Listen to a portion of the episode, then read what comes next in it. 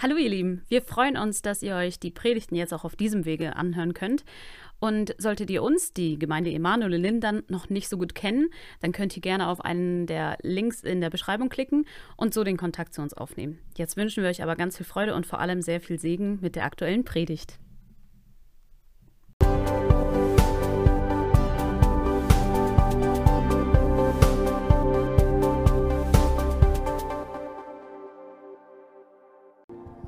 Ja, einen wunderschönen Morgen auch meinerseits. Schön, dass du hier bist, denn das ist eine Chance, eine Chance für dich. Wir haben einige wunderbare Botschaften schon gehört, die ähm, vielleicht dein Herz erreicht haben. Aber ich möchte, bevor ich zu predigen beginne, äh, dich ermutigen, erwarte, dass Gott dir heute begegnet. Wann immer Jesus Menschen begegnete, passierte in ihrem Leben etwas. Ich denke an die Geschichte, als Jesus dieser Frau am Jakobsbrunnen begegnete, das hat ihr Leben auf den Kopf gestellt. Ich denke an den Zachäus, der ähm, zu Jesus kam und Jesus zu sich eingeladen hat. Und Jesus sagt, heute ist diesem Hause Heil widerfahren. Die Frage ist, erwartest du, dass heute Jesus Christus dir begegnet und in deinem Leben einen Akzent setzt. Vater, ich danke dir für die Kraft deiner Gegenwart, wo immer du bist. Passieren Wunder, passieren Ereignisse, passieren Veränderungen im Leben von Menschen. Und das war damals genauso wie heute. Und ich rechne damit, dass heute, an diesem Vormittag, Menschen hier sind, denen du in dieser konkreten Weise begegnest, in denen etwas im Leben sich heute verändert, weil du Kraft hast, weil deine Gegenwart in uns etwas bewirkt. Wir danken dir für die kraftvolle Gegenwart durch den Heiligen Geist hier. Danke dir für dein Wirken. Amen. Wissen ist gut, machen ist besser. Das ist die Überschrift der Predigt, hatte ähm, Martin bereits ähm, angekündigt. Die Textpassage ist aus dem ersten, am Johannesevangelium Kapitel 13, Vers 17 und die lautet, wenn ihr dieses wisst, glückselig seid ihr, wenn ihr es tut. Wissen ist gut, machen ist besser. Es geht also um zwei Dinge. Das eine ist, dass ich bestimmte Dinge weiß, verstanden, begriffen habe. Und das zweite ist, dass ich das, was ich verstanden habe, in die Tat umsetze. Aber ich möchte dem noch einen anderen Punkt vorschalten, und zwar, viele Menschen wissen nicht, was gut ist. Und deswegen eine Dreiteilung der Predigt. Der erste Teil, den möchte ich nennen, der Fluch der Unwissenheit. Der zweite Teil, der Segen des Wissens. Und der dritte Teil, die Glückseligkeit des Tuns. Zu einer guten Auslegung der Textpassage gehört immer wieder, dass wir den Zusammenhang anschauen. Diese Textpassage, die kurze, bezieht sich auf eine Geschichte, die wir die ganze Zeit in den Predigten in diesem Monat angeschaut haben, die Geschichte von der Fußwaschung, wo Jesus Christus seinen Jüngern die Füße wäscht. Und diese Geschichte hat es in sich.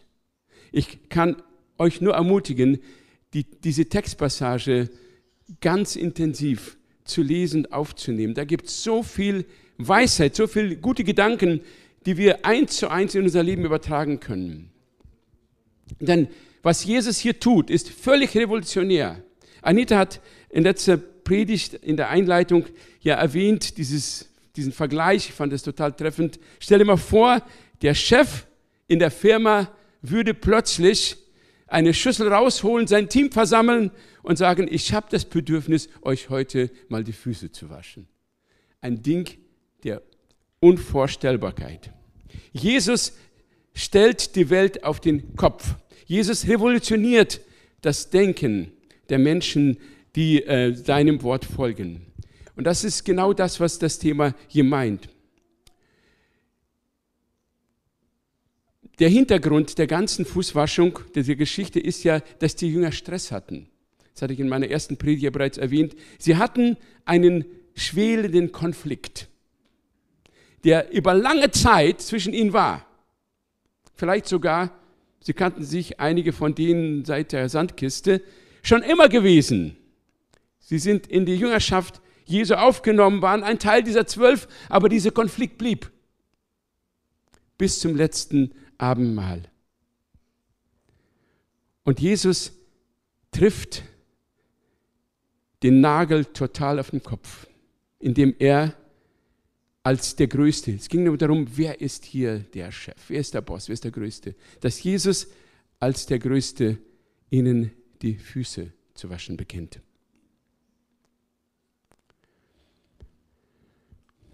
Und diese Fußwaschung ist mehr als eine pädagogische Vorführung von etwas, was die anderen lernen sollten, sondern es bedeutet, dass Jesus Christus seine Lebensweise offenbart.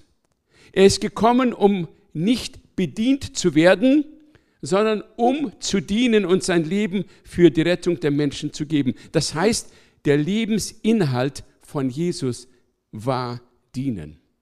Das war seine Maxime, das war seine Vision, das war sein Auftrag im Leben. Jetzt möchte ich zu dem ersten Punkt kommen, der Flucht der Unwissenheit. Schauen wir uns den Text nochmal genauer an. Es heißt, wenn ihr dieses wisst, glückselig seid ihr, wenn, wir, wenn ihr es tut. Wenn ihr es wisst. Leider wissen es viele nicht. Wenn ihr es wisst, Jesus spielt hier an auf das, was davor gelaufen ist. Und zwar passiert es folgendes, Jesus wäscht den Jüngern die Füße. Und er kommt zu Petrus. Und was sagt Petrus? Ihr kennt die Geschichte, die meisten wahrscheinlich hier. Er sagt, du, Herr und Meister, wäscht uns die Füße. Das geht nicht. Das geht überhaupt nicht. Ein Herr wird niemals seinem Knechten die Füße waschen. In dieser Welt zählt die Macht des Stärkeren. Könnt ihr euch vorstellen, es kommt tatsächlich zu einer Friedensverhandlung zwischen Russland und der Ukraine. Und bei dieser Friedensverhandlung würde Putin irgendwo eine Schüssel rausholen und würde Zelensky zunächst die Füße waschen. Oder umgekehrt. Zelensky würde Putin die Füße waschen. Kann man sich das vorstellen? Aber genau das tut Jesus. Und Petrus kommt das nicht in den Sinn. Du, Herr und Meister, uns die Füße waschen. Nein.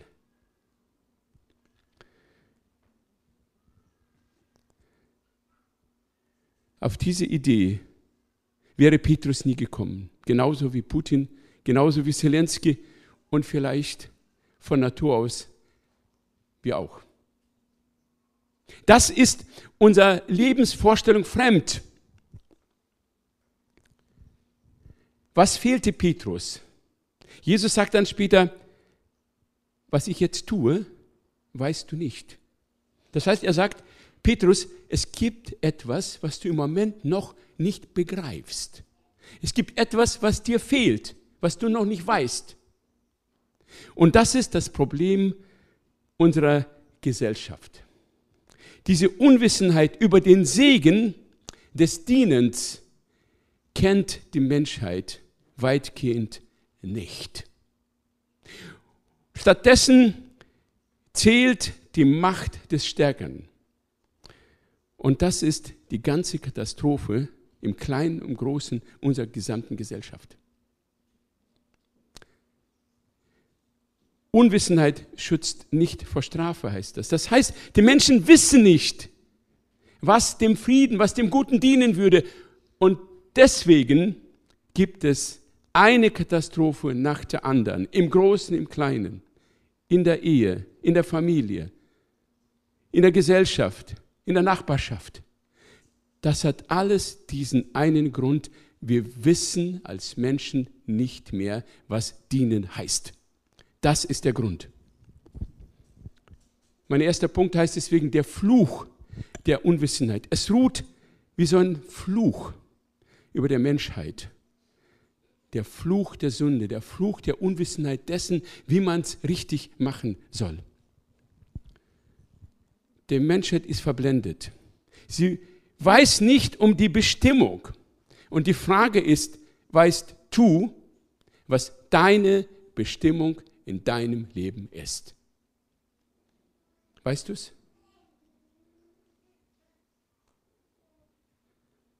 Wenn du Christ bist, hast du eine Bestimmung. Und die wird uns in der Bibel sehr deutlich gesagt. Epheser 2, Vers 10. Denn wir Christen sind sein Geschöpf in Christus Jesus zu guten Werken erschaffen, die Gott für uns im Voraus bestimmt hat, damit wir mit ihnen unser Leben gestalten.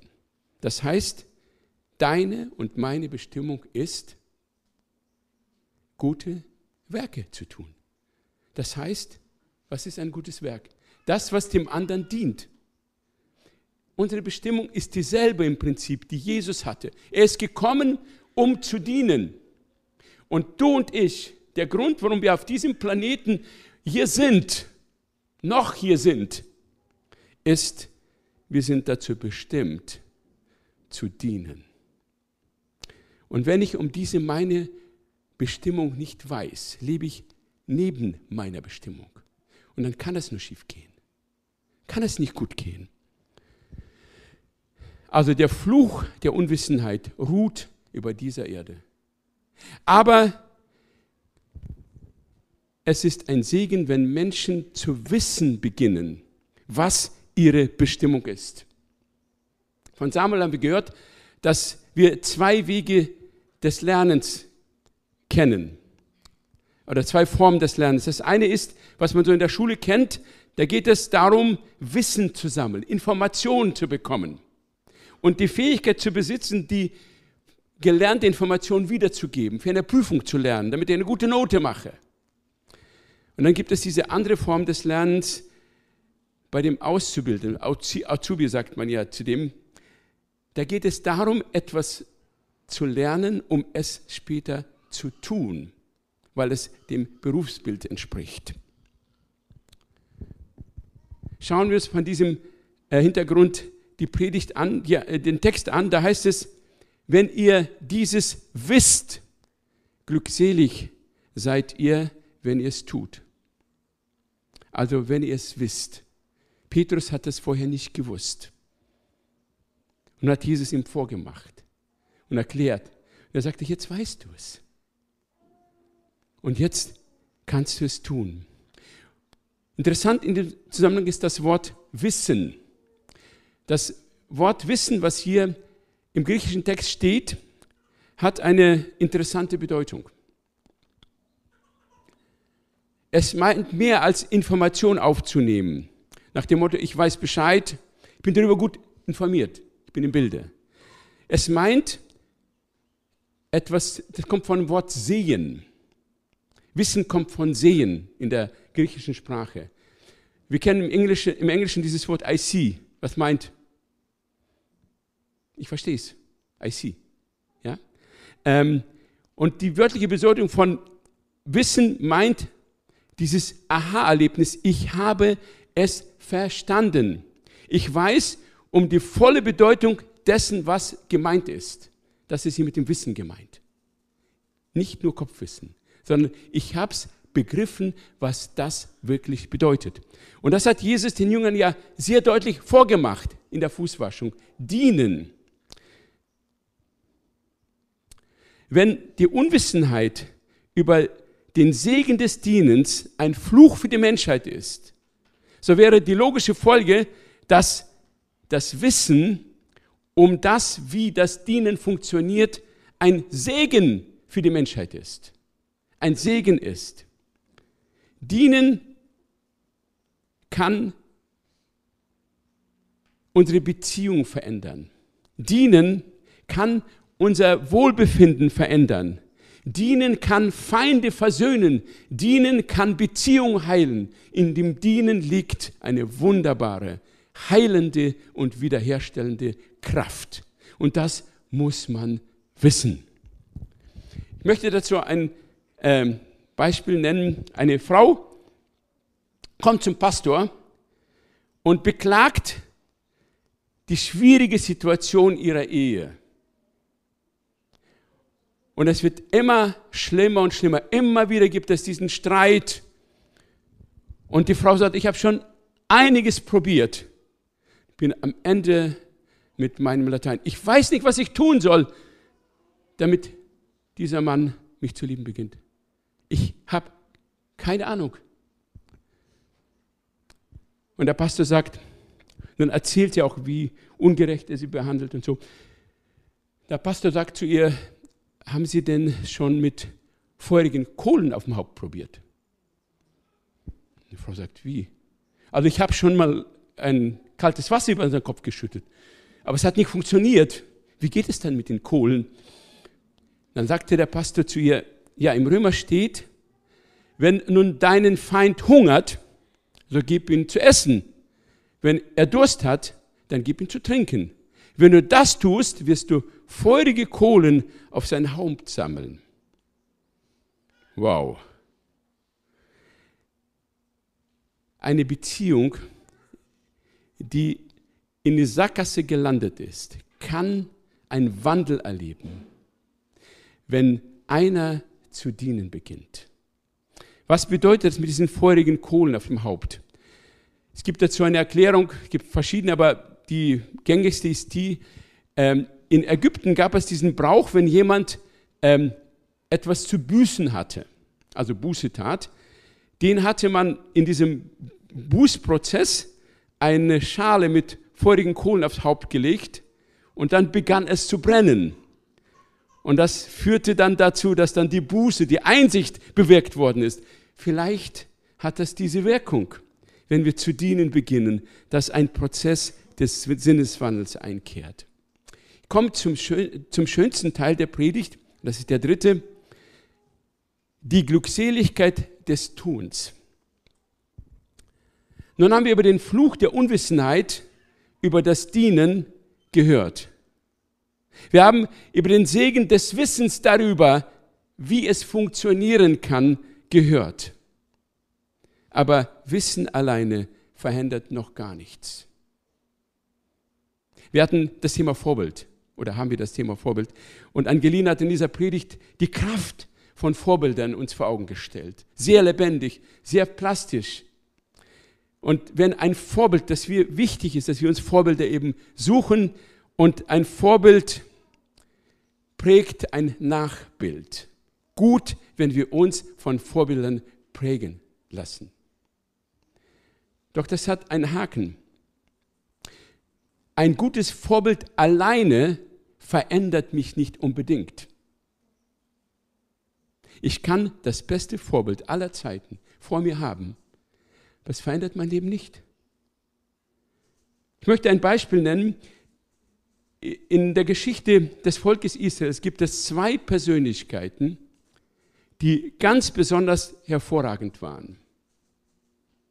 Der eine war Mose er hat wirklich dem Volk, äh, das, das Volk geformt zu einer Nation durch seinen Dienst. Und der zweite entscheidende Dienst, den je ein Mensch in Israel getan hat, das war Samuel.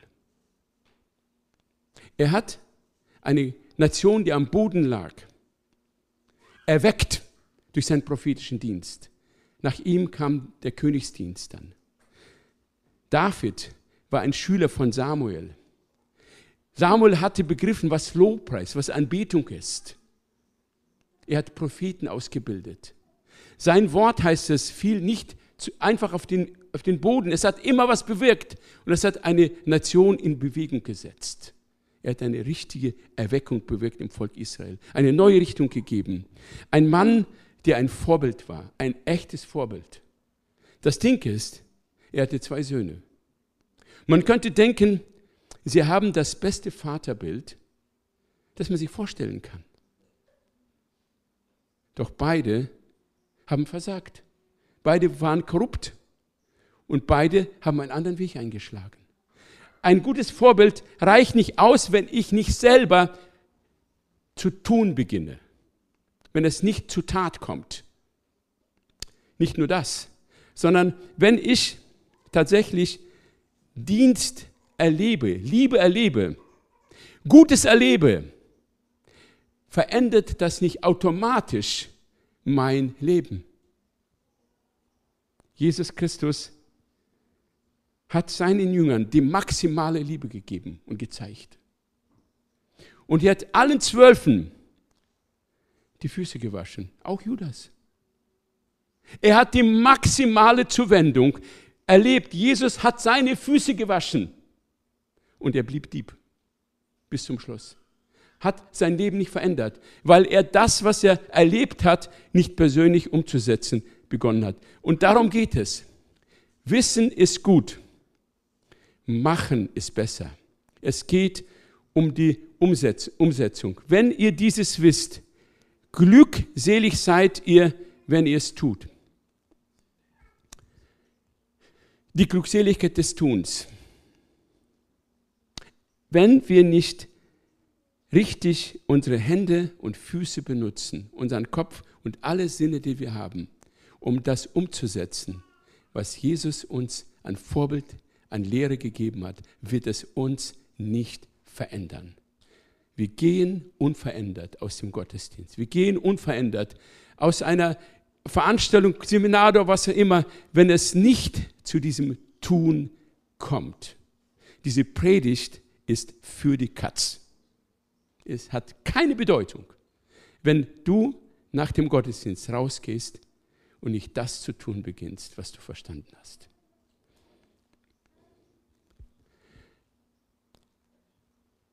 Das Wort tun hat auch eine interessante Bedeutung.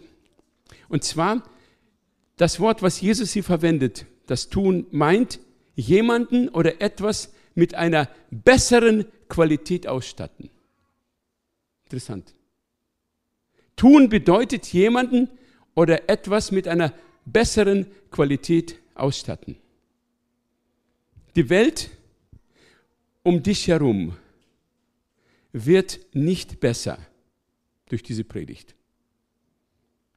Die Welt um dich herum wird auch nicht besser, wenn du verstanden hast, wie man das Tun delegieren kann. Oder die Welt wird auch nicht besser dadurch, dass die anderen zu tun beginnen. Die einzige Möglichkeit, unser Leben und das Leben um uns herum, die Welt ein Stück besser werden zu lassen, eine neue Qualität zu verleihen, ist, wenn wir es verstanden haben und wenn wir tatsächlich es zu tun beginnen. Dabei geht es gar nicht so um die Frage, kann mein Tun die Welt verändern? Natürlich wünschen wir alle, dass unser Tun Früchte bringt. Wir haben diesen kostbaren Dienst hier neben der Predigt oben bei den Kindern. Die Menschen, die dort den Kindern dienen. Wir haben Mitarbeiter, die in der Pfadfinderarbeit, in der Jugendarbeit tätig sind. Und natürlich wünscht sich jeder, der seine Zeit und Kraft in die kommende Generation investiert, dass irgendwann Früchte zu sehen sein werden. Oder? Ist es doch so, dass sich etwas in dem Leben der Heranwachsenden verändert. Oder wenn du im Dienst der Barmherzigkeit tätig bist, dich investierst in gute Werke, irgendwo etwas tust zum Wohl der Gesellschaft, der Einzelnen, dann hast du vielleicht auch so diese Hoffnung, vielleicht kann das ein Stück die Welt verändern. Interessanterweise ist der Fokus Jesu gar nicht so darauf, sondern er sagt was anderes. Glücklich seid ihr, wenn ihr es tut. Er sagt nicht, glücklich sind die anderen, wenn ihr es tut, sondern die Glückseligkeit ist in dir. Derjenige, der am meisten durch das gute Tun profitiert, durch das Dienen, das bin ich. Weil das mich verändert. Es verändert die Qualität meines Lebens. Dienen verändert die Qualität meines Lebens. Kannst du dir das vorstellen? Es ist so. Dienen verändert in erster Linie mein Leben. Jetzt kommen wir zu dem Begriff Glückseligkeit. Was bedeutet Glückseligkeit? Glückseligkeit beschreibt völlige Zufriedenheit besitzen. Das heißt, wenn ich zu dienen beginne, bewirkt es in mir eine tiefe Zufriedenheit. Kennst du diesen Moment, wo du genau der richtige Mann, die richtige Frau zu richtiger Zeit am richtigen Platz war, um das Richtige zu tun? Und du hast es getan. Und du spürst, das macht dich glücklich, oder? Dieses Empfinden, Gott hat mich in diesem Moment für eine bestimmte Situation, für einen bestimmten Menschen gebrauchen können. Das bewirkt in uns Glücksgefühle. Du bist erschöpft und müde, vielleicht völlig alle, und kommst nach Hause und denkst, wow, das war ein guter Tag. Heute durfte ich einem Menschen in einer bestimmten Weise weiterhelfen. Glücksgefühle, völlige Zufriedenheit. Das Zweite ist, was in diesem Begriff steckt, ist, dass wir das Wissen bekommen darum, dass wir in der Gemeinschaft mit Gott aufgenommen sind. Das heißt, wenn wir diese dienende Haltung in uns leben, dann spiegeln wir etwas Göttliches wider. Denn Gott hat sich uns als ein dienendes Wesen in Christus offenbart.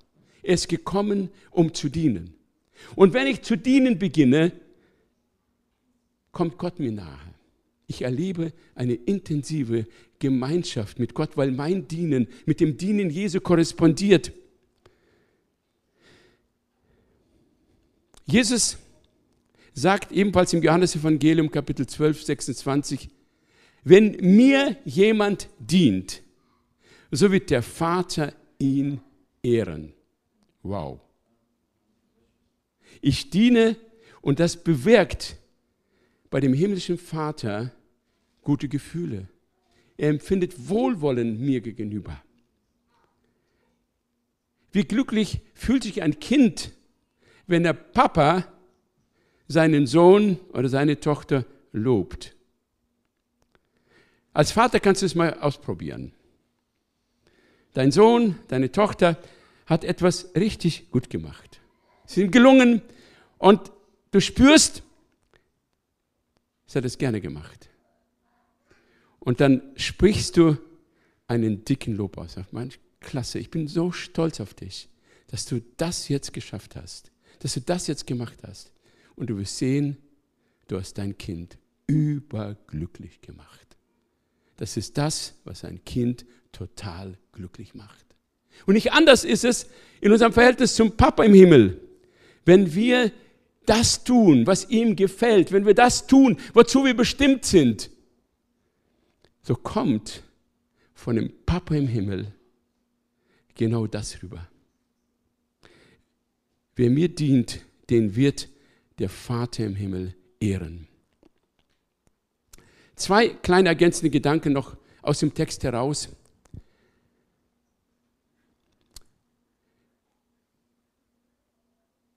Und zwar heißt es hier, glückselig seid ihr, wenn ihr es tut. Ich habe entdeckt, dass in diesem Wort es, so klein es auch ist, eine Botschaft steckt. Und zwar heißt es glückselig, wenn ihr es tut. Und ich habe entdeckt, dass dieses es in Mehrzahl steht. Das steht tatsächlich in Mehrzahl. Damit will Jesus sagen, es geht nicht nur um dieses eine Beispiel. Ich habe euch die Füße gewaschen, ihr habt begriffen, Füße waschen ist gut, also macht ihr Füße waschen. Das ist ein Beispiel. ein Beispiel. Das zeigt uns, dass in dem Dienen wir kreativ sein dürfen.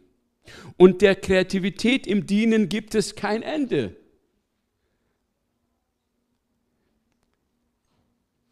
Den Tisch abräumen, Müll entsorgen, tragen helfen, kochen helfen, abwaschen, Zeit sich zu nehmen für jemanden, jemand Aufmerksamkeit schenken, jemanden Platz zuzuweisen, jemand Freundlichkeit zu zeigen, jemanden die Tür öffnen, alles das sind Dienste. Und die, äh, die Kreativität ist etwas, was in unsere Herzen gelegt worden ist. Du darfst kreativ werden. Du darfst ohne Ende kreativ werden und vielleicht fällt dir etwas ein, was dem anderen nie in den Sinn kommen wird, womit du dienen kannst. Gottesdienst. Ich hatte es letztens schon kurz erwähnt. Du kannst es probieren. Du kommst zum Gottesdienst und bist jemand, der einfach ähm, zu Tische sitzt oder liegt. Du bist jemand, der die schönen Dienste in Anspruch nimmt hier und lässt es sich gut gehen. Nichts dagegen. Ja, ist ja gut. Gott segne dich dabei.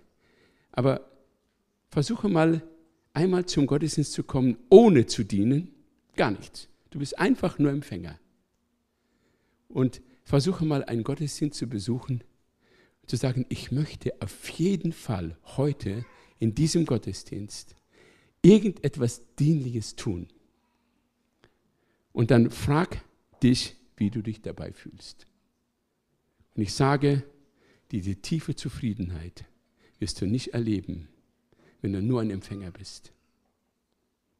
Aber wenn du zu dienen beginnst, wird der Papa im Himmel dich mit einer Zufriedenheit ausstatten. Du kommst nach Hause, vielleicht bist du erschöpft, vielleicht bist du müde geworden.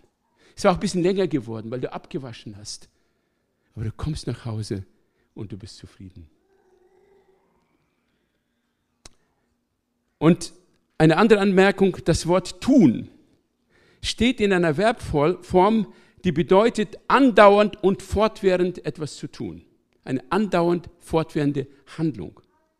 Das bedeutet eine Frage, wie oft möchtest du dieses Glücksgefühl haben? Also innere Zufriedenheit, wie oft möchtest du das erleben? So einmal die Woche? Vielleicht einmal am Tag? Vielleicht dreimal am Tag? Es liegt an dir, dieses Gefühl so oft wie möglich zu erleben, und zwar, wenn du einfach zu dienen beginnst. Denn wenn du dienst, macht dich das glücklich und zufrieden. Der beste Weg zur Zufriedenheit ist, wenn ich zu dienen beginne. Und das ist nicht mal abhängig davon, in welcher Lebenslage ich gerade mich befinde. Ob ich vielleicht eine schwere Zeit durchmache ob ich vielleicht gerade eine harte Zeit habe. Das Dienen, dieses Prinzip ist universell anwendbar. Selbst in einer Zeit der Not und Trauer. Am letzten Freitag war der Todestag meiner Tochter. Und im September gab es einen Todestag meiner ersten Frau. Ich kenne diese Zeiten, wo es einem schwerfällt, aufrecht zu stehen, zu verdauen, was man gerade durchlebt. Aber es gibt etwas, was selbst in dieser Situation uns innerlich aufrichten kann. Und das ist das Dienen. Nachdem meine erste Frau verstorben ist, habe ich eine Kur in Anspruch genommen war vier Wochen in der Kur, umgeben von Menschen, die alle einen Trauerfall hatten. Und ich kam dort an und plötzlich tut sich etwas, womit ich nicht gerechnet habe. Es gab Gruppengespräche, es gab Begegnungen am Tisch und was nicht alles. Und ich kam mit Menschen ins Gespräch. Und plötzlich kam dieser Moment. Und ich habe verstanden, es ist ein göttlicher Moment. Ich wusste, ich bin jetzt der richtige Mann zur richtigen Zeit am richtigen Ort, um dem Menschen das Richtige zu sagen. Und ich kam auf mein Zimmer, Glücksgefühl. Glücksgefühl. Das hat ein Stück zu meiner Heilung beigetragen. Ich weiß nicht, was alles das, diese Begegnungen waren vielfältig, bei den Menschen bewirkt hat. Von einer Person weiß ich ganz genau, sie kam anschließend nach Hause, suchte eine Gemeinde auf, hat einen Alpha-Kurs mitgemacht, hat sich taufen lassen, ist jetzt ein Teil der Gemeinde geworden. Aber sonst weiß ich nicht, was im Leben der Menschen passiert ist. Ist auch zweitrangig. Ich bin geheilt worden. Gott hat mich geheilt durch diese Erfahrung, die ich da machen durfte.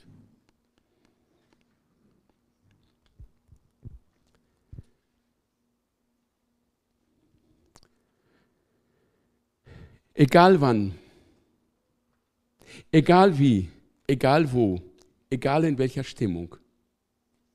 Wenn Gott ein gutes Werk für dich bestimmt hat, jetzt zu tun, dann ist es richtig zu tun. Unabhängig von deiner Verfassung. Und Gott wird in dein Leben wirken. Er macht die Agenda. Das heißt, in Christus sind wir zu guten Werken erschaffen, die er vorher bestimmt hat, damit wir in ihnen leben sollten. Das heißt, die Agenda, die Punkte, wann es dran ist, dieses zu tun, hat Gott festgelegt. Das Einzige ist, ich muss es rausfinden.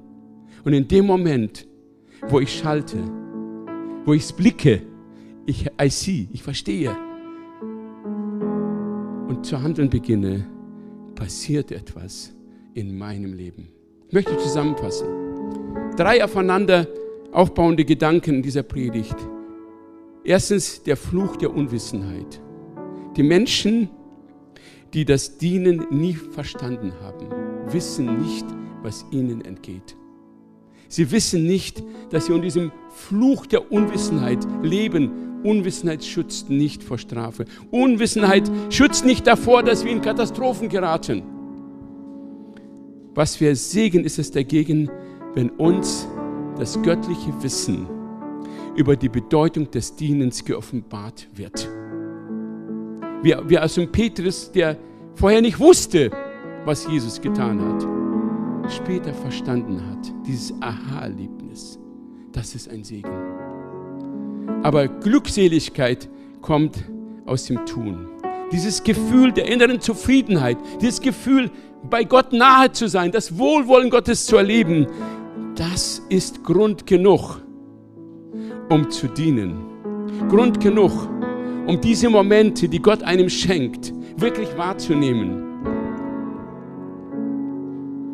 Lass mich zum Schluss praktisch werden. Drei Dinge.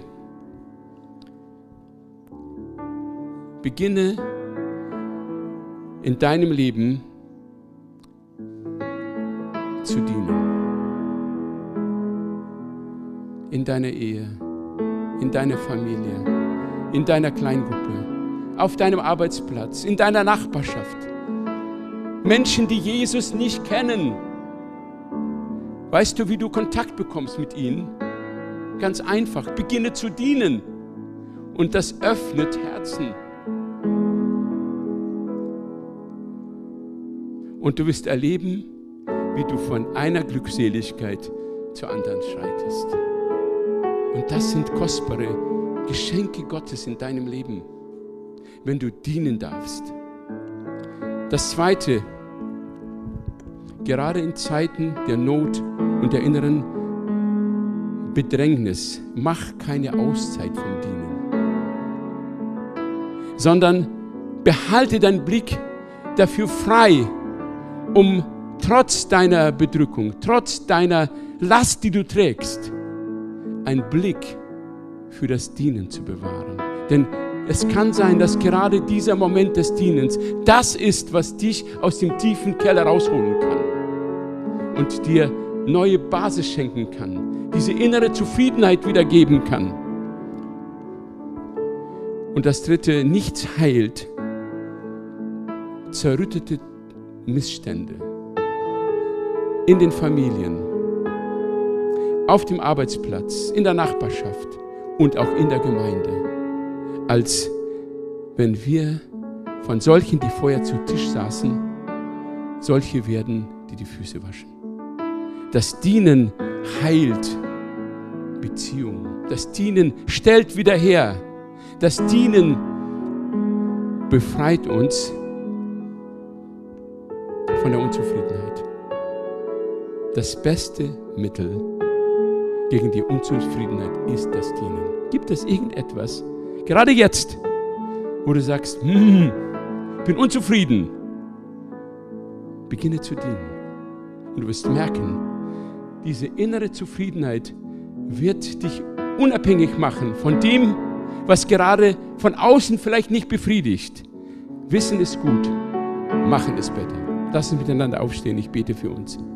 Vater im Himmel, ich danke dir von ganzem Herzen, dass du in Christus, Jesus, deinem geliebten Sohn, uns eine, einen Augenöffner geschenkt hast, uns eine Wahrheit offenbart hast, uns einen Lebensstil offenbart hast, der uns in unserem Leben Qualität bringt, der uns zu Menschen machen kann, die mit innerer Zufriedenheit gesegnet sind. Und ich bitte dich, Heiliger Geist, dass du gerade jetzt in unseren Herzen die Gnade bewirkst, dass wir die Kraft des Dienens verstehen. Herr, und lass uns nicht nur Hörer des Wortes sein, sondern schenk Gnade, dass es wirklich dahin geht, dass unsere Füße zu gehen, unsere Hände zu tun, unser Kopf kreativ zu denken beginnt, dass wir es in der Tat umsetzen. Vater, du willst, dass wir glückliche Ehen haben. Du willst, dass wir glückliche Beziehungen haben. Du willst, dass wir glückliche Verhältnisse leben, dass wir eine glückliche Gemeinde sind, dass wir eine echte Familie sind, wie wir es in unserer Vision formuliert haben. Jesus lieben, Familie leben und Menschen für Gott begeistern. Herr, öffne uns die Augen, wie das praktisch werden kann. Lass uns der richtige Mann, die richtige Frau zur richtigen Zeit, am richtigen Ort, mit der richtigen Tat unterwegs sein. Danke, dass du uns gesegnet hast in Christus. Amen.